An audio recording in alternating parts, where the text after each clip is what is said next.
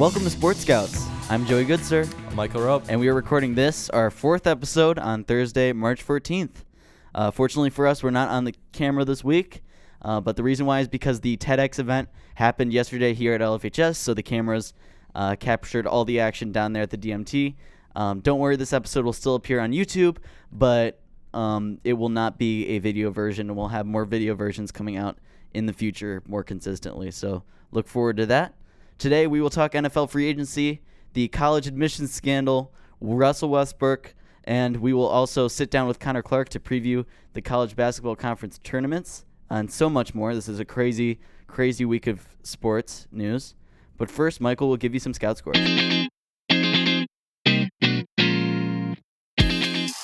Yeah, so a quick look back to winter sports and a shout out to the boys swimming. A few swimmers have moved on into the top 10 of all time in school swimming records, uh, which includes Luke Lanigan, ninth in the 200 freestyle, Collins Kingsley, 10th in the 200 free, and ninth in the 500 free, and Oliver Ekintade, fourth in the 100 breaststroke. And also, John Torzian and Carlos Manetti have been named NISCA Academic All Americans. The team has been awarded the IHSA Academic Team Award, as well as being named an NISCA All America Academic Team. So things are finally warming up for spring sports too. The boys varsity track and field competed in an invitational at Plainfield South and North Saturday, and will be at UW Whitewater this coming Saturday at seven o'clock. Um, and the girls varsity JV track and field competed at Glenbard North last Friday, and the girls varsity team will be taking on Bradford at Carthage College at one o'clock. They will also be heading to Whitewater this coming Saturday morning. And the girls badminton played Barrington yesterday afternoon. They will be up against Waukegan this afternoon in the field house. And the boys water polo played Deerfield at home Monday evening, and they will be playing Hersey this this evening at the LFHS Aquatic Center. And girls water polo played Maine West last night, and they are up against Niles West at home this coming Wednesday, which happens to be a very busy day for Scouts athletics. And a couple more. Girls varsity soccer played St. St. Viator Tuesday afternoon at Varsity Field. They are at Carmel tonight, and boys varsity lacrosse is starting up with an invitational at New Trier this Saturday, starting at noon. And finally, girls lacrosse, baseball, and softball are just around the corner, and their games scheduled on the calendar for them next week. So definitely a lot to look forward to for for Scout Spring Sports. And most importantly, though, I can't go without saying, um, the LFHS ELS basketball team defeated New Trier 42 to 32 on Friday in a very exciting and well-attended contest. The undefeated team will hit the road for an away game this Friday. So definitely that's a great event, the ELS basketball game, and always a Yeah, it was, it was great. It was a great year this year for it. Um, and then also to update on uh, water on girls water, water polo, they um, lost to Maine West last night, eleven to five. So there's a score there. okay. Um, so yeah, thanks, Michael. That was Scout Scores. And as always, if you want more on the latest in LFHS sports, check out the latest articles on the Forest Scout. Uh, John Trozy and Danny Fisher have an awesome boys baseball season preview. Haley Swisher has a recap of the ELS game. It's all on the ForestScout.com. Take a look. Um, if you didn't hear the sport you wanted to hear, or we screwed up somehow, or um, we didn't list a score that you have, make sure to send in the scores and informative news to sportscoutspodcast at gmail.com in the future so Michael can give it a shout out. So let's move on to national sports with Show Me What You Got.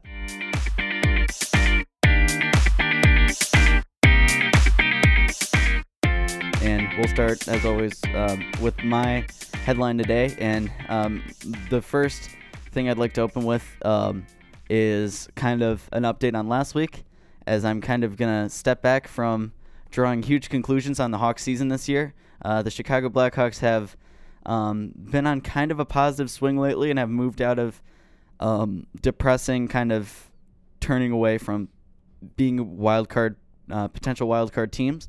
And they are number five um, right now in the standings, um, in the wild card standings, and they are only a few points out of the race right now. They're only uh, four points back um, from the Arizona Coyotes, which are the second uh, Western Conference wildcard team. So it's become a race all of a sudden again. They had a crazy, awesome performance against the Toronto Maple Leafs last night, and you know we're, we're just gonna have to see what happens. As we talked about on the show, and we analyzed more deeply a couple episodes back. This is not like your normal good Hawks team where they're consistently good. This is a team that's going to be pretty pretty crazy back and forth and unpredictable. So I guess that's kind of what's fun about this season. So we'll have to see how this regular season closes out, and hopefully maybe we'll start being able to talk um, playoffs in the next couple months. How many games or how many points back are they from? They are four back from the Four wild back, you said? Okay. Yeah. So now they're now now it's in the conversation again. So yes, they're- they've been in the- and out, in and out. So hopefully yeah. they can. So the Coyotes, uh, Wild, and Avalanche have to keep losing and allow them to keep moving up. Um, Right. As well as you know they obviously have to take care of their own business. But yeah, so that's my headline today. Yeah, so mine is um, we saw yesterday with the Chicago White Sox announcing that Eloy Jimenez, one of the game's top prospects. Of course, he was in the Jose Quintana trade when the Cubs trade or when the White Sox traded him to the Cubs for, for Eloy and other prospects uh, like pitcher Dylan Cease, uh, the former Cubs Cubs pitcher, uh, who's one of the top now in the game and in the White Sox system. But what I wanted to talk about was I just been we we've seen that so they the White Sox called Eloy down the AAA just because they didn't do this because he wasn't ready for the show or anything. They did this so they can gain an extra year of control of the player. So by not starting um, that service time clock, this prevents Eloy from from a loss of money actually. So because his years, he'll be a year older than once he can hit free agency. So I just there, this has been a problem. We saw this with Kris Bryant back in 2015 when he hit nine home runs, hit over 400 in spring training, but the Cubs still call, had to call him down for a couple of weeks before before they called him up. I believe it was like April 17th or whatever the day was. But they do this because if they have a, a player needs 172 days um, in a season of what is called service time, but if they have 171, this doesn't count for a full season. So they can manipulate th- these rules so they can get an extra year of control of the player, um, and they don't have to start his his major league clock yet, which is kind of which is kind of garbage. I think like they need they this has been a problem for quite a while, and it's kind of like the uh, NFL franchise tag where where teams now can um, prevent other teams from from bidding on on their own players, and this kind of system needs to be reworked um, like now um, in the next collective bargaining agreement once it expires in Major League Baseball between the MLB MLB MLB uh, Players Association and um, ownership and executives. So this is gon- this is a big a big issue that's been around for quite a while, and there's been a lot of discontent towards it, and it's going to be need to. I'm sure it will be addressed, but it just kind of it just kind of hurts to see that one of the games, some of the game's brightest stars are going to be in the minor leagues for a couple weeks when they should be up on the team in yeah, uh, for sure. in opening on opening day. So Yeah. Um. Yeah. I mean, I, I definitely agree with that. There's definitely, you know, just in general, some, um, MLB issues that need to be reworked when it comes to the next collective bargaining agreement. Right. Once that once that comes up, um, there's some things that need to be tweaked just a little. But bit. we ready. I saw last night though that they did already decide that there's going to the MLBPA and um, the ownership decided that they are going to have like a three batter uh, limit for relievers. So that is probably that's I'm glad to, to hear about that. I think we talked about that last week. to have that limit in there, which is good because you just can't have a reliever come in, yeah, face sure. a batter, and have him leave. So that'll be that's a good addition, and I'm I'm happy to see that. Yeah, that's that's that's kind of nice for sure. So th- that is uh, show me what you've got. Now it's time to move on to our news, and as I said, it's a big day of news. Um, so here we go.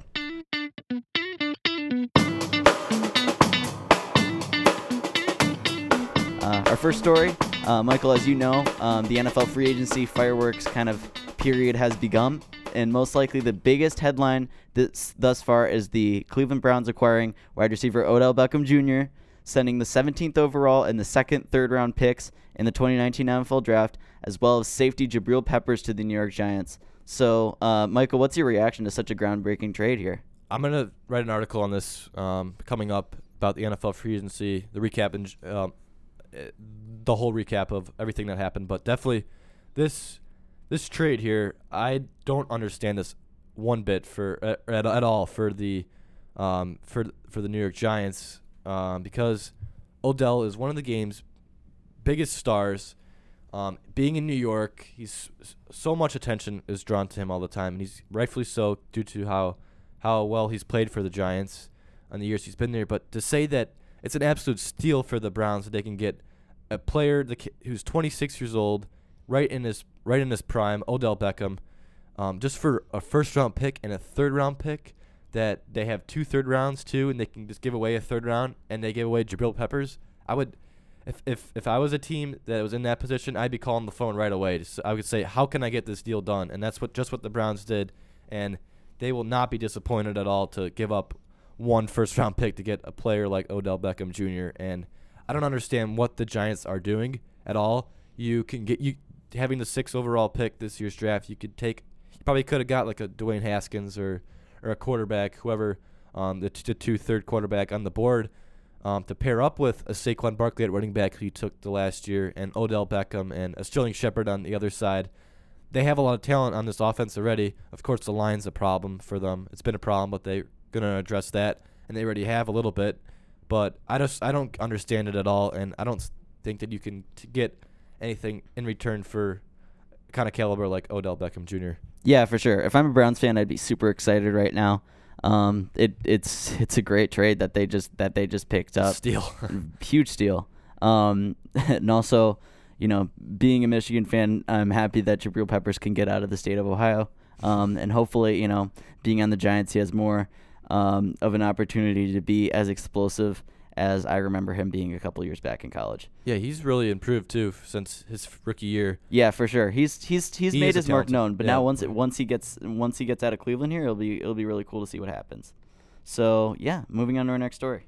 It's another big story coming out of the NBA this week as Russell Westbrook once again had interaction with fans at a Utah Jazz game. So comments made by a fan at the at the arena in Salt Lake City um, crossed a line for Westbrook, and he stood unafraid to defend himself. The fan was banned from the arena events, including Jazz games, for life, and Russell Westbrook was fined twenty-five thousand dollars, which is being paid right now in fan donations to the Human Human Rights Campaign Foundation. So Joey, what do you make of all this? Yeah, so this is a kind of a crazy story. So there's there's multiple sides to this whole thing, and you know basically the Russell Westbrook side of things was this fan stepped over a line, um, especially most especially he stepped over a racial line, and um, the fan re- said that he didn't do that and that you know it was just usual trash talking and it and you know it led to that reaction which was seen on camera. The problem is of course only the reaction was really caught on camera of Russell Westbrook where he kind of stood and defended himself verbally. But you know I, I think that it's you know things have been said in the past to build up this reputation that we legitimately know have stepped over the line every once in a while. So there's there's definitely a need for improvement, especially in Utah, and improvement in fan player interaction, um, and knowing when. Um, you know, trash talking, having an intimate environment, which is really cool. In, in Utah, they have such a small, you know, old arena where that happens but you know this spe- this specific situation is murky too so there's that does need to be considered. So in the future here i think the thing that should be the priority fans should be able to you know hold each other accountable for future situations. And you know the nba better be fair about this. And you know i think so far they've handled it pretty properly. Um, and you know i just i hope that when when they defend players in this situation, which they needed to, this was a situation where they needed to defend Russell Westbrook. I just hope that this doesn't give them grounds for in the future to kind of overstep their authority toward fans, where all of a sudden there's going to be this thing where trash talking of the normal variety rather than the variety that we saw against Russell Westbrook will be frowned upon, and players will just be upset, you know, vocally about all that. So you know, there's that's there's fair. a whole thing about James Dolan, the you know uh, owner of the Knicks, who was you know, walking out of a game and some guy this this happened this week. Some guy, you know, like yelled basically yelled sell the team at him, which if you know anything about the New York Knicks, it makes a lot of sense. But basically basically his response was like, okay, like he's he's like, you know, you want me to sell the team? He's like, that's just my opinion. The response was like, oh, this is not your opinion, and James Dolan basically had security detain this guy. So like, and he can't get back in the arena ever again. right? So, like, there's ridiculous. there's there's there's these situations like this. So I just hope that this serious situation with Russell Westbrook is taken into account. We move forward and um, things get better. but just, just a bad look. Yeah. yeah, but the NBA just doesn't doesn't go too far here, and you know basically allow for um, fan interaction that makes sports so um, enjoy enjoyable from the fan perspective go away. So yeah, that's that. Those are all my thoughts on that situation. So um, this is a crazy week in sports and in news, obviously, um, and one of those reasons is the absolute bombshell of a college admissions scandal dominating the news this week. Um, and this is the biggest cheating scandal ever in the United States. Um, there are 50 people involved and many, many more potentially in a scheme to cheat on standardized tests and bribe college coaches and school officials, either one of the two. Um, and with the strategy of fake athletic credentials, um, the story really permeates the sports world, especially that of college coaches. Lots of college coaches are involved. We're probably going to find out about more in the future. So, Michael, how much do you think this changes college sports, and how deep do you think this case ends up going? Well, uh, we've heard right now some big names such as um, like Full House star Lori Loughlin, who definitely people once they heard like names like hers, and there's definitely a lot of other big names, and there's apparently more to come. Once you hear like names like those, there's definitely going to be a lot of media attention, and rightfully so, due to how big of a bombshell this was, this report, and it's very extensive, and there's a lot more um, to it.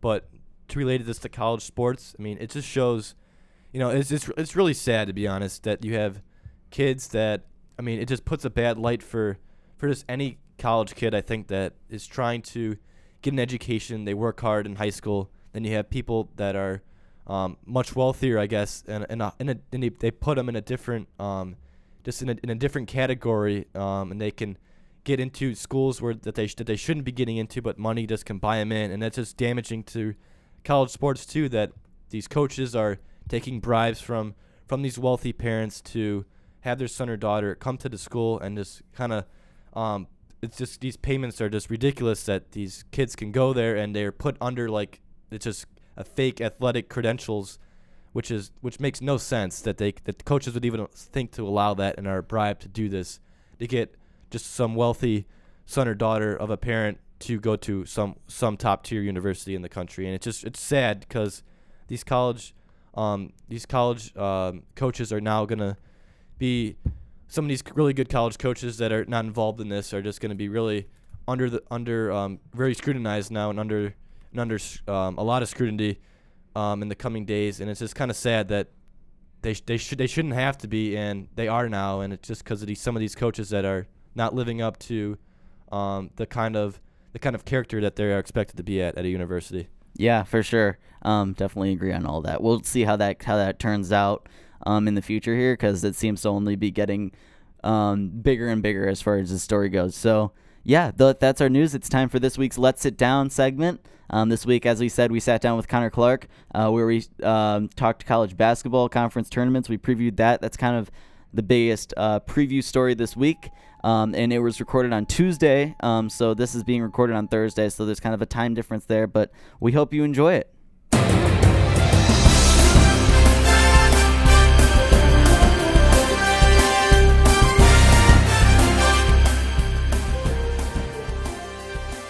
Hello and welcome to our Connor Clark edition of our Let's Sit Down interview uh, segment here of our show.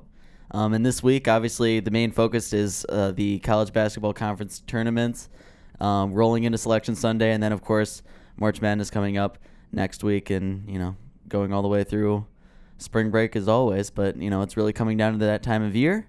So um, here's kind of what's going on right now. So um, as far as conference tournament champions that are already crowned right now. We got Liberty out of the, out of the Atlantic Sun, Gardner Webb out of the Big South, Iona out of the Metro Atlantic Atlantic Conference, the MAAC, Bradley out of the Missouri Valley, Murray State out of the Ohio Valley Conference, and Wofford out of the Southern Conference.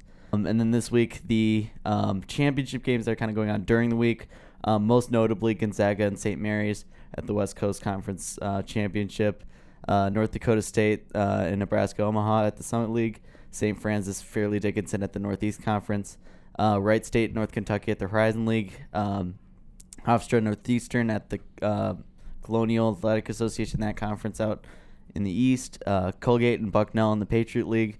And then through this weekend, um, outside of the conferences we'll be covering today, we have the WAC, the SWAC, the Sun Belt, the Southland, Mountain West, MEAC, MAC, um, well, the MAC, um, Conference USA, USA, Big West, AAC, America East, Atlantic 10.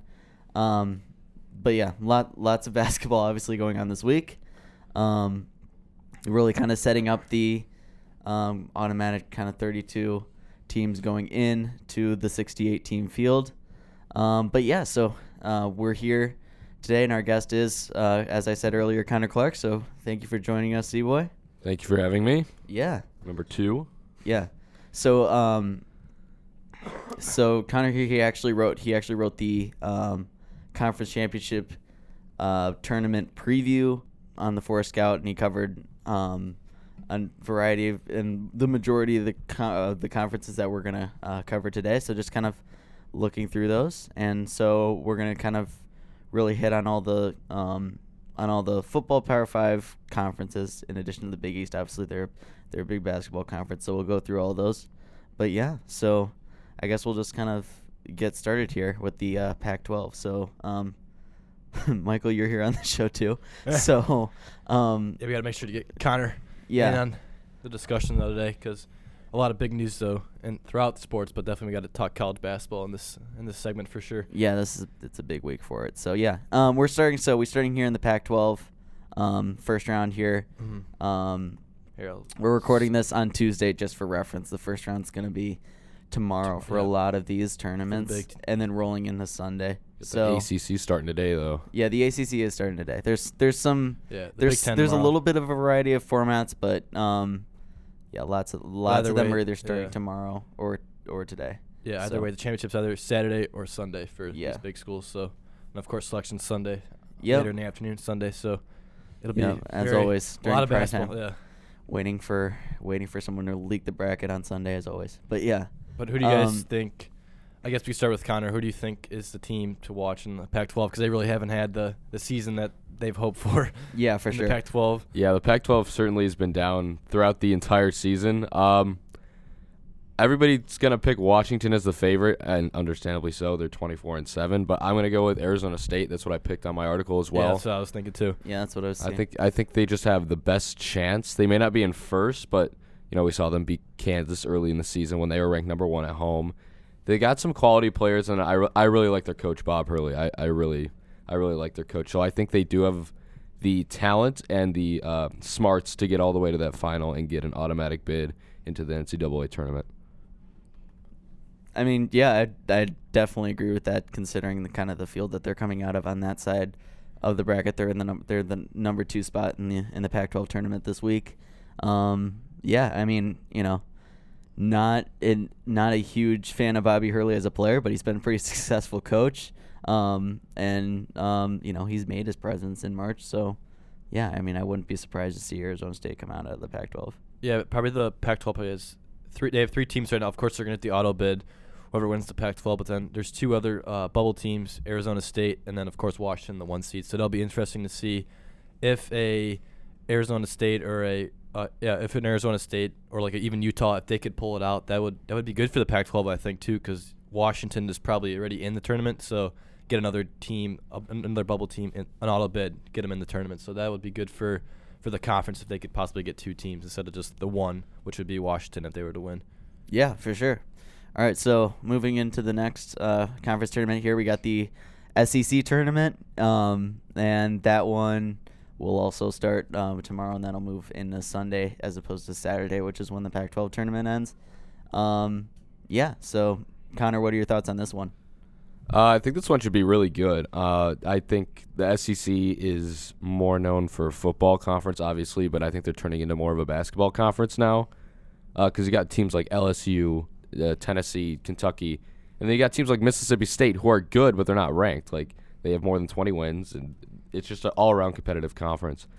Uh, I'm gonna have to pick the, and it pains me to say this, but the Kentucky Wildcats. Um, I think they're just Calipari is just he's always been he's been there and done that. It's kind of like Bill Belichick almost in the SEC. Like Yeah, he's been true. there, done that. He knows how to get there, and obviously they're gonna make the tournament regardless. But to have a SEC championship under their belt because they didn't win it in the regular season, which is kind of at normal, uh, they're definitely gonna be hunting for that uh, postseason SEC championship.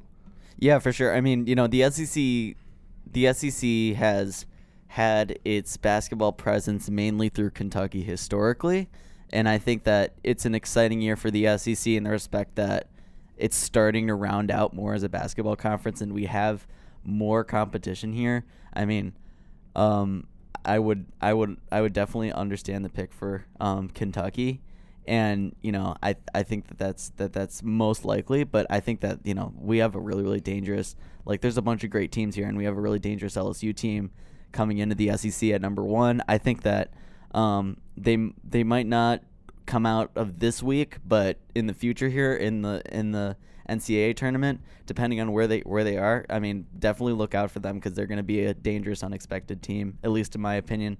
Um, so yeah, it's it's kind of an exciting year of the SEC to see some of these teams step into the conversation. Yeah, it's been interesting to see too how Will Wade has built up the LSU program, but of course he's suspended now, uh, which, of course, if, if, people don't know, is he he was found um, guilt possibly guilty of, of uh, paying. He's found in that uh, in that investigation with other a lot of other college coaches of paying uh, recruits to get him to come to their school, and of course this is a, a big story coming now, especially how he's built up this LSU program to be number one in the SEC this season. So this will be definitely a big storyline to see if that's a distraction towards his players and the whole and the whole basketball program. But definitely a lot of talent on that team, and they can compete with anyone in this in this conference. Sounds good. All right, let's keep rolling into the uh, Big 12 here um, in an interesting tournament that's really um, setting up after uh, the longtime regular season uh, championship win streak for uh, Kansas came to an end at 14 this year. They're the three spot coming into this tournament for the first for the first time in a very long time. Um, so it's kind of an interesting year for the Big 12. Um, but yeah, so Connor, go ahead. Yeah, this this tournament's really interesting. Looking at the bracket here, because you got Kansas, they're a three seed this year. They're not 14 year uh, streak of winning has come to an end of the regular season championship. So this is going to be a really, really good tournament, I think, because you got Kansas State at number one, Texas Tech, who's always a really good team, at number two, and then Kansas has got a tough opening round game against Texas as well, because Texas, I feel like, is a little bit slept on because they had a nice win over North Carolina earlier in the season. Uh, they've kind of fallen off since then, but they're still fighting for their lives. Um, and they got Baylor and Iowa State. So this is a really, really tough pick.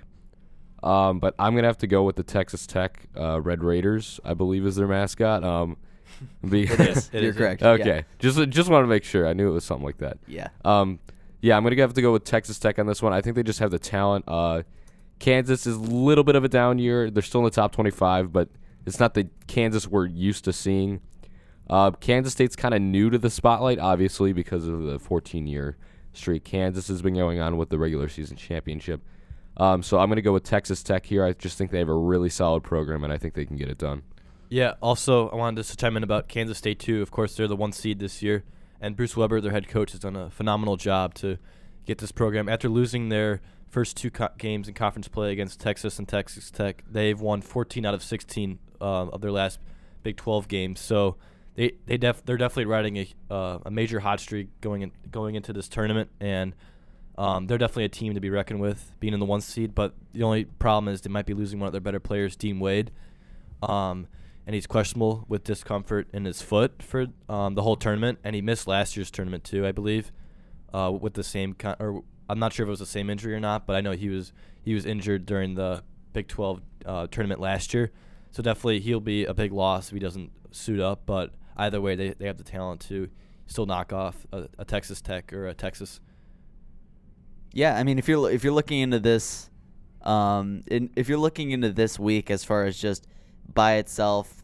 you know, kind of everything aside, if you want to look for the most exciting conference tournament, this might be it. Considering all the one and one results we've seen from the series between all these teams this year in the Big Twelve, so. Um, yeah, like one through five, anyone's got a chance. It looks like even like Iowa State's number five, and they've been ranked and like in the top yeah, 15 this year. So they've been able to they've been able teams. to make their mark nationally, and so yeah, it it'll be. I I think it'll probably be the most interesting tournament to watch from that perspective for yeah. sure.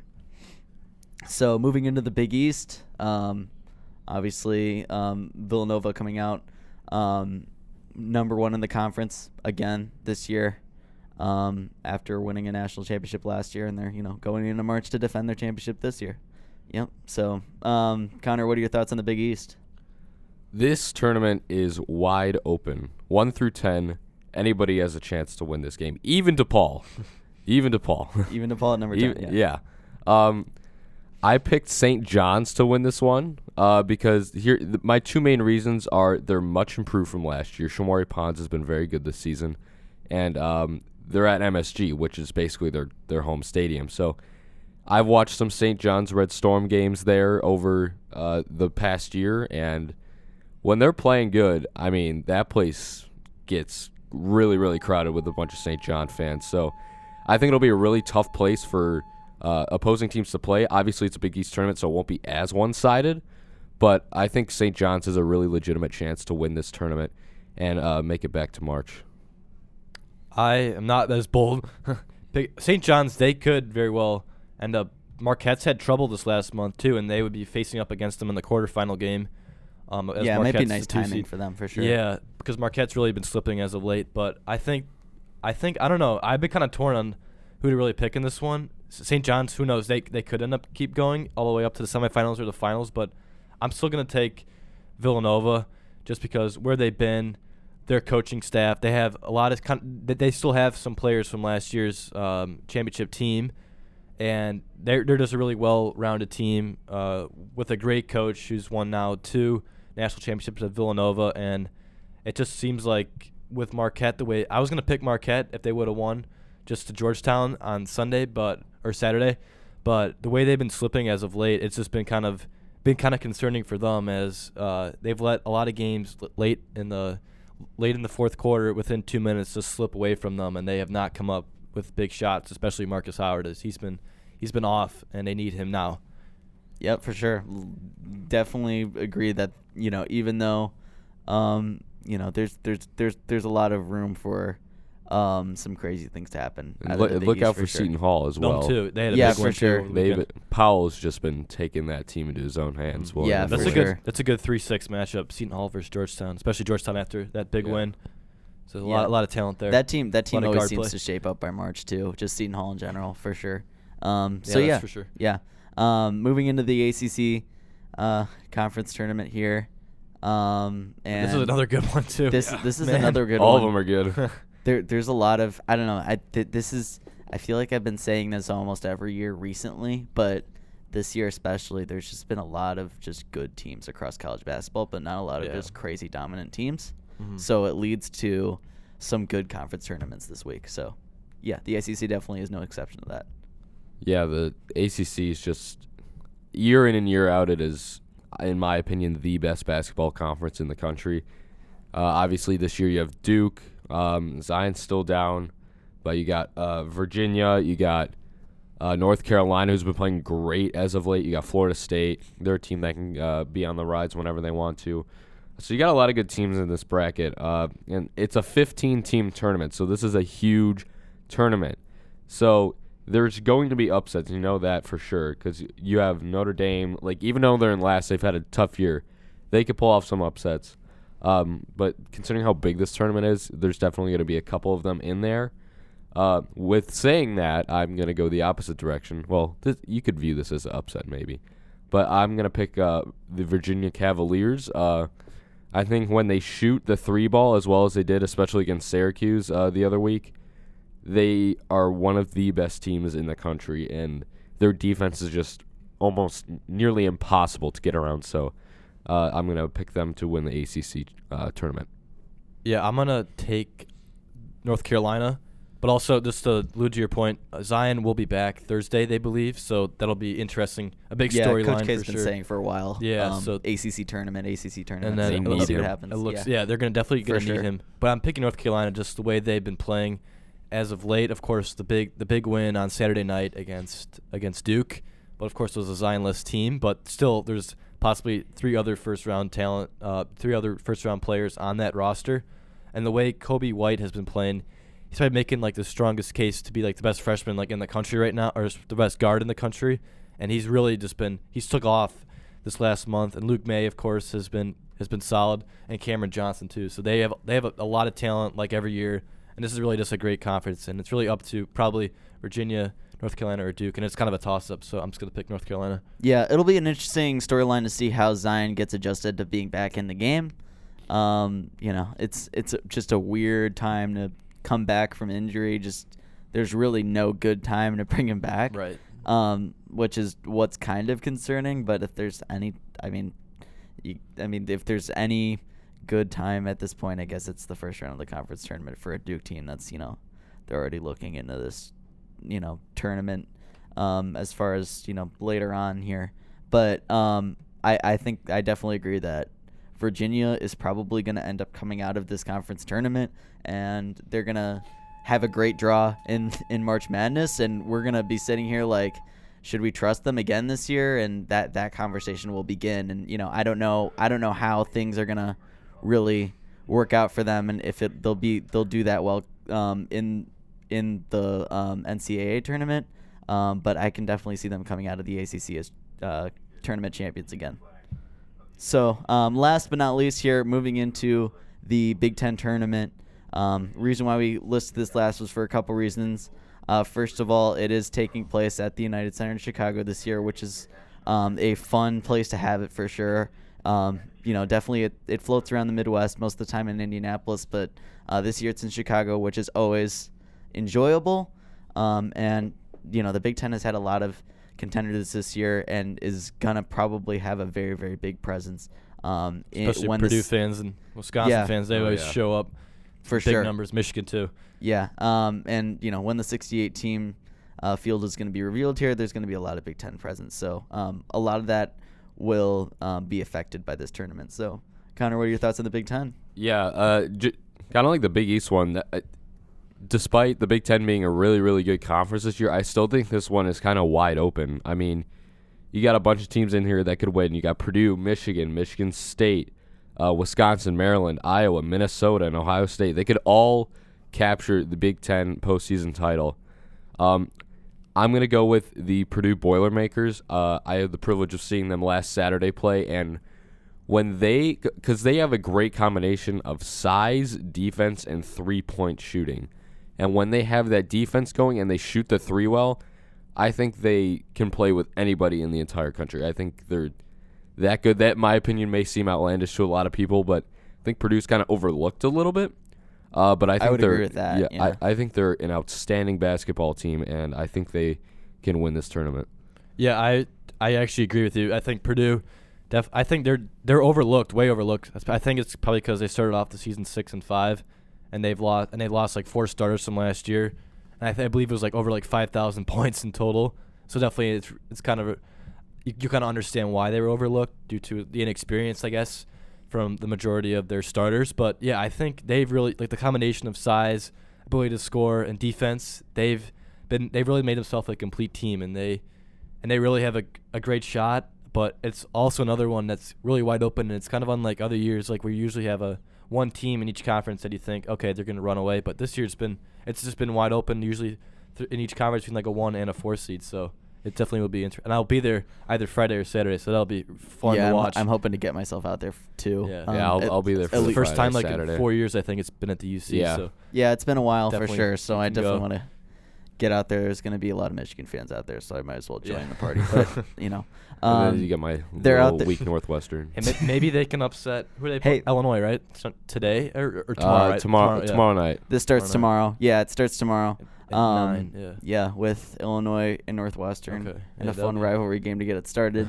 and then Rutgers, Nebraska, and Rutgers are at this point celebrating the fact that they're not last, so that's fun. Um, but yeah, I mean, you know, um, Michigan's in it to potentially win their third Big Ten tournament in a row.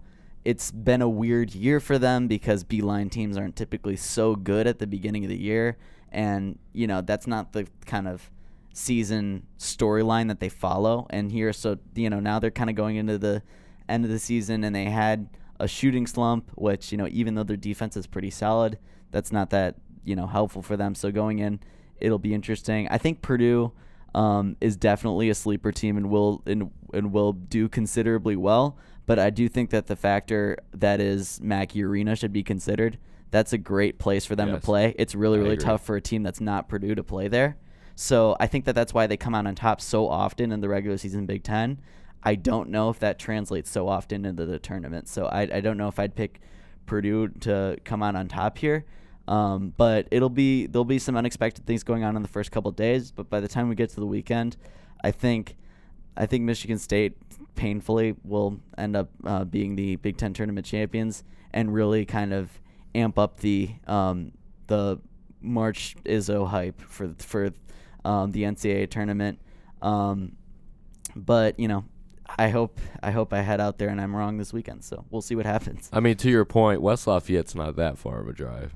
That is true. there will be there will be a Purdue fan presence for Yeah. sure. I mean, I think you know They show up anywhere. yeah, they do. they do they do. Um, you know, be in c- Maryland too. They probably you probably see still Yeah. still I still mean, see some it's Purdue fans. ridiculous. I mean, It's you know, insane. there, there's a lot there's a lot of teams here that have good Chicago Yeah. fan bases. All the Yeah. alumni. yeah, you know, Michigan's pretty large. Purdue will will show up. Wisconsin will definitely show up. Oh yeah. Um, Michigan State will probably show up, j- especially considering, Nebraska will show up, considering the too. power of their team. Nebraska, Maryland. I mean, Yeah, there's, this whole there's- team, they're really support. Their fans so are very teams. supportive of their, I of mean, their alumni. So That's that's so many teams down the list, and we didn't even get to Northwestern, and obviously there'll be Northwestern Yeah, fans right. there.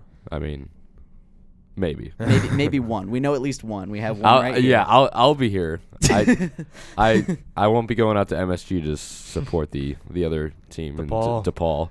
I Who mean, knows? Yeah. They could- I, I oh, St. they're John's, playing they're playing. St. John's in the first round too, but I picked St. John's. I'm That is. Yeah. is. Really They said upset it's a wide open field, so hey. uh, yeah. you never Yeah. know. Strus. It's gonna be. It could be his last game on I know. I I I don't want to think about tomorrow that at this point. Yeah, that could be. I know he, he's had a great career though at at DePaul since he's been there. But yeah, hopefully, hopefully they can keep. I mean, maybe hope you would be you'd be happy if they would upset your Oh, uh, yeah. your the, the champion you I'd, picked. much, I'd much rather take You'd a, rather a take- DePaul win over my prediction being right. Yeah. Okay, so that's our week of conference tournaments here. Um, it's going to be an exciting um, week, and you know a lot of wide open tournaments, as we said, going into uh, Selection Sunday. Um, and then next week, uh, we're really really excited, especially just all across the Forest Scout. We're doing a lot of things for March Madness, and um, you know on here we're gonna have a bunch of um, extra mini episodes filling out brackets with a bunch of people. So we look forward to that. Um, as we've been saying in the past, um, email us at sportscouts uh, podcast at gmail.com. Um, f- uh, if you if you want to make an appearance on the show, um, to talk brackets. I mean that goes from anybody who you know goes down in the analytics or people who go with their teams with their favorite colors. As I've always said, we're here for everybody um, who loves filling out brackets, and uh, we want to make those fun shows. So we look forward to the results this week and can't wait for next week. So Connor, thanks for being on. yeah, thanks for Thanks, having Connor. me. Um, yeah, and so um, we'll see. Um, we'll see you guys next week. All right, uh, welcome back. It's time for they don't scout like this.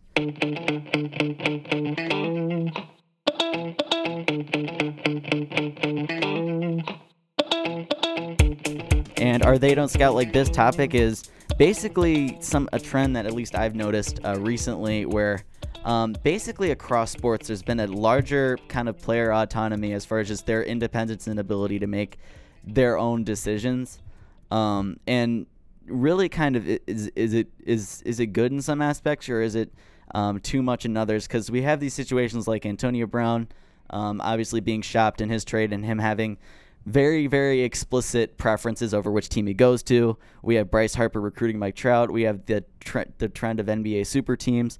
So there's there's kind of this d- general sports development here, where lots of players are really kind of being able to make their own decisions, and it's creating it's creating a really really different league dynamic. So Michael, what are your thoughts on this kind of trend?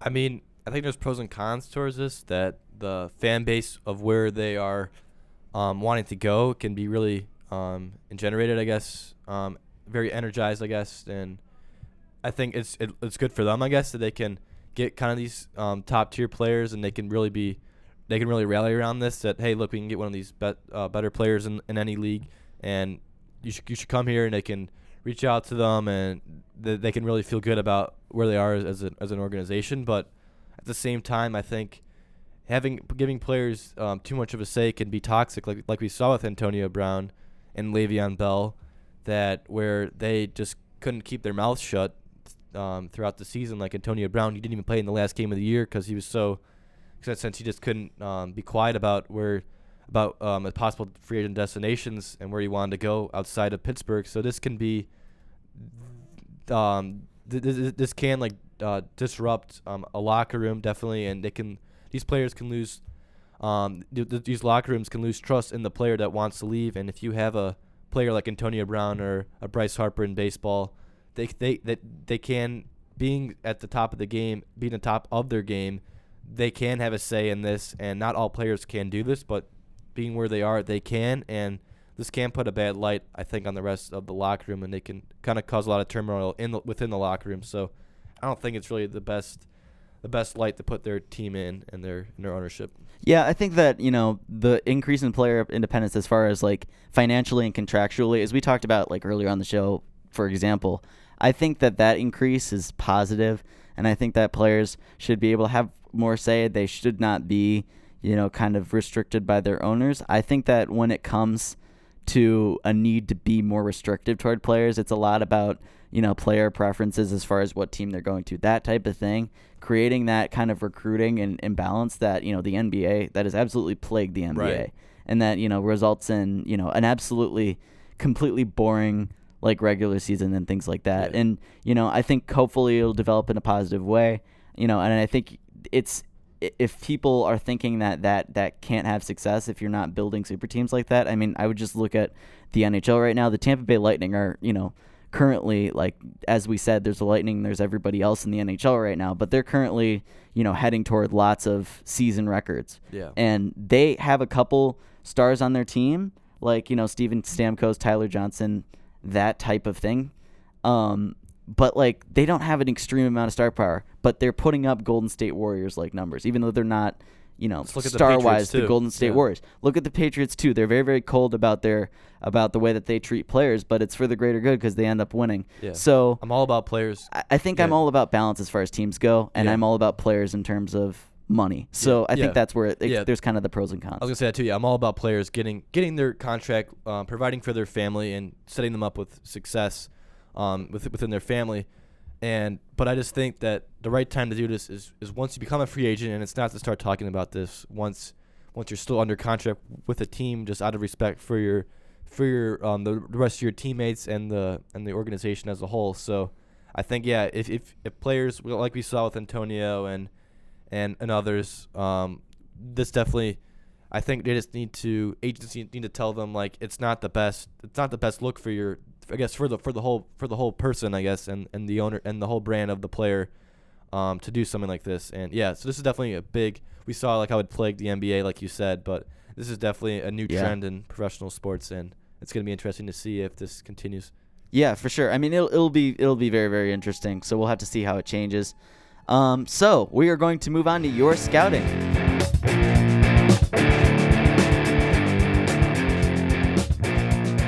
Make sure to, um, in the future, as always, we're trying to grow this segment of the show. So make sure to send in your questions, as always, for next week at 224 544 9330. 224 544 9330. Make sure you send in your um, questions to us. Um, it's been a great segment. There's been lots of awesome, hilarious questions too, um, and we got plenty more um, on the show to today. We have um, three questions, so uh, we'll get into them right now.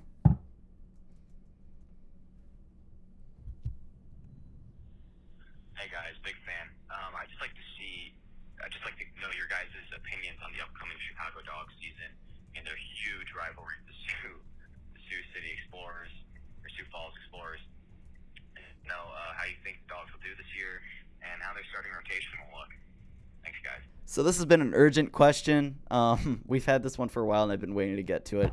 But yeah, um, we got some Chicago Dogs fans listening to this show, and um, yeah, it's exciting. I mean, you know, relatively new team, um, minor league baseball team out in right here in Rosemont. Um, you know, super excited to see um, this team build a history here and have you know some exciting sister exciting seasons going forward. So yeah, it, it'll be it'll be fun once the season gets rolling here. Yeah, I mean just baseball in general. I mean it's fun. I mean once they start, I believe they start in uh mid in mid May. I believe it is. Yeah, It's that's what I was just looking at. That yeah, it's Yeah. mid May. So yeah, definitely. I mean, baseball around Chicago area is always fun around around the summertime. So whether it's the Cubs, White Sox, or even the Dogs, I mean, it's fun to watch any, any baseball. And yeah, as Peters is, has, has an obsession for for the Chicago yeah, he Dogs. does. That's why I wanted to get it on. and it's But pretty yeah. hilarious. But yeah, I mean, Butch Hobson, um, it, too is one of one of the uh, manager is the manager of the Dogs, and he definitely is is a pro Butch Hobson um,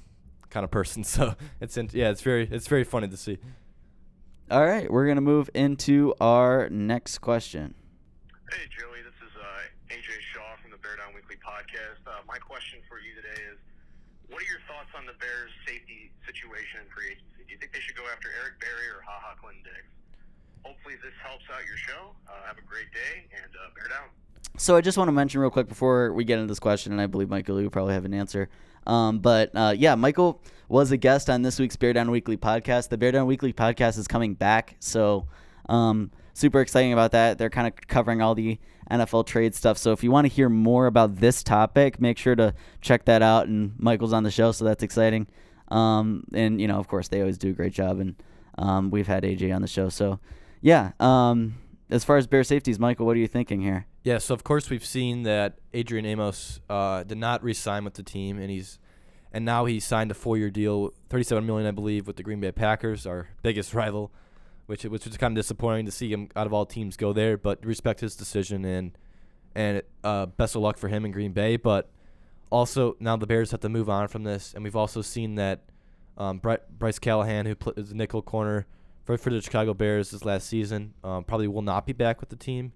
It's not official yet. He has not signed with anyone else, but the Bears are moving in a direction that they won't re-sign him. But as of right now, the Bears are are looking very strongly at safety uh, Ha Clinton Dix, who was on the Packers starting last season and got traded to Washington mid-season before the trade deadline.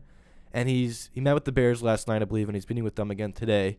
And he's only 26. He's the same age as Amos, and he's probably he's kind of plays differently. Amos is more of a hard-hitting safety, and Ha is more of a an Eddie Jackson kind of player, more of yeah, a ball for hawk. sure. That's a great comparison, actually, And- that I was thinking about. And they actually played together too at at Bama. Um, I believe one year they were together, or one one or two years they were together.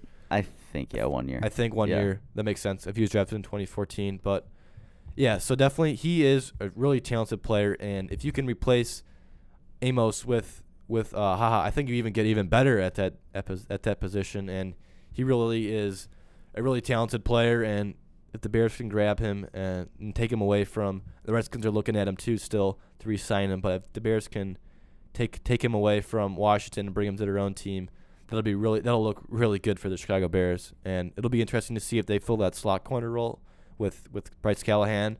That might be something they have to look at in the draft again. But they, of course, they signed Buster Skrine from the New York Jets, but they could possibly for more depth, they could possibly go a nickel corner in the draft or someone on the outside, possibly in the third round. Yeah, I mean, I got to tell you, I don't think it's likely, but it would be very, very interesting. I mean, I guess it'll be kind of the inverse experience for Packers fans, but it'll be interesting if Ha Ha Clinton Dix was playing for the Bears. That would be very, very. be- I because I feel like he's been a, I feel like he's been a safety for a long time. Um, Yeah, he's been a the league for it feels like a while now. at Green Bay, he's been a reliable player. So to see him, um, you know, flip sides on the rivalry, that would be kind of interesting. Even though I think it's um, probably less likely that that's who the Bears pick up. But yeah, um, that was your scouting. Um, as we said, make sure to keep sending in your questions 224 544 9330.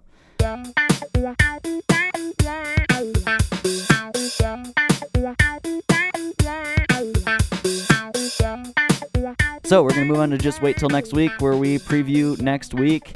And the thing that I'm excited about for next week is um, really the thing that everybody should be excited about next week, which is March Madness.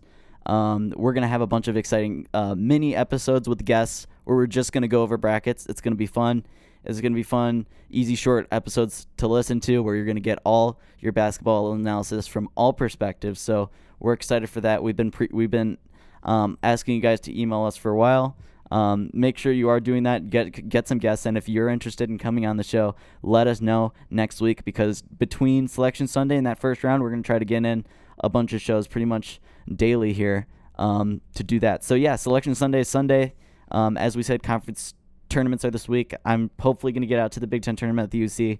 I'm hoping for that, but I'm excited for the selection show too because they're reversing back to the better format Oh, this yeah, year I like that one which a is lot better. which is so much better because last year was just so annoying to watch. But Yeah. I'm excited that they're moving back to the better format. So yeah, that's that's what I'm looking forward to for next week. Yeah, I'm going to the UC tomorrow night, so that'll be really fun to watch. I believe it's Purdue's playing and then Michigan. Michigan so, has the late game. Yeah, the late game. So I plan on really probably probably ending up out there tomorrow. Yeah, too. so if, if you guys can definitely head on down to UC. I really recommend it. It's just great basketball for the the price of one. Honestly, you get to see two great games for the price of one. You don't have to go. You don't have to move out of your seat. So Yeah, and tickets are going really really cheap right now, so Yeah. it's it's pretty good. Friday Friday's a great day. So yeah, And also, yeah, next week I'll be talking more about the NFL free agency.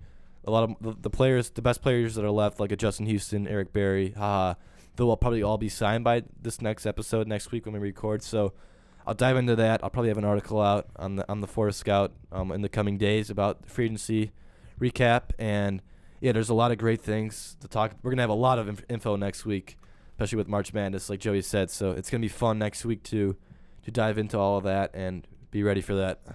yeah, for sure. Um, yeah, I mean, you know, that's that's gonna be exciting once we have all that in perspective. So looking forward to that. That's all we got today. So congratulations for sticking through and listening to this whole thing. Um, we appreciate it as always. Uh, make sure to subscribe to listen to us on Apple Podcasts, Spotify, Google Podcasts, Breaker, Pocket Cast, Ra- Radio Public, and Overcast. That's a new one this week, and there'll be even more in the future. We're we're trying to get as far of a spread as we can get. Um, and um, make sure to give us a positive review there and subscribe to watch on youtube we'll have this episode out this week even though it's not available to watch but you'll be able to listen on youtube um, we're currently 89,336 ish subscribers behind T Series right now. So we're trying to keep independent creators alive, um, like us and like so many others that we love on YouTube. So, um, yeah, so get subscribing once we get our videos out there more consistently. Um, and of course, read the Forest Scout. There are a lot of good articles on there. Um, I, uh, other than the um, articles that we mentioned, uh, Connor Clark, um, as I, as we said during the interview segment, he has a awesome conference tournament preview. He's probably gonna have more coverage out there. Um, so yeah, looking forward to that and uh, get ready for a legendary week of sports scouts next week because it's gonna be good. Um, and in the meantime, we'll keep on scouting. I'm Joey Goodsir, Mike her up. and we will see you guys next week.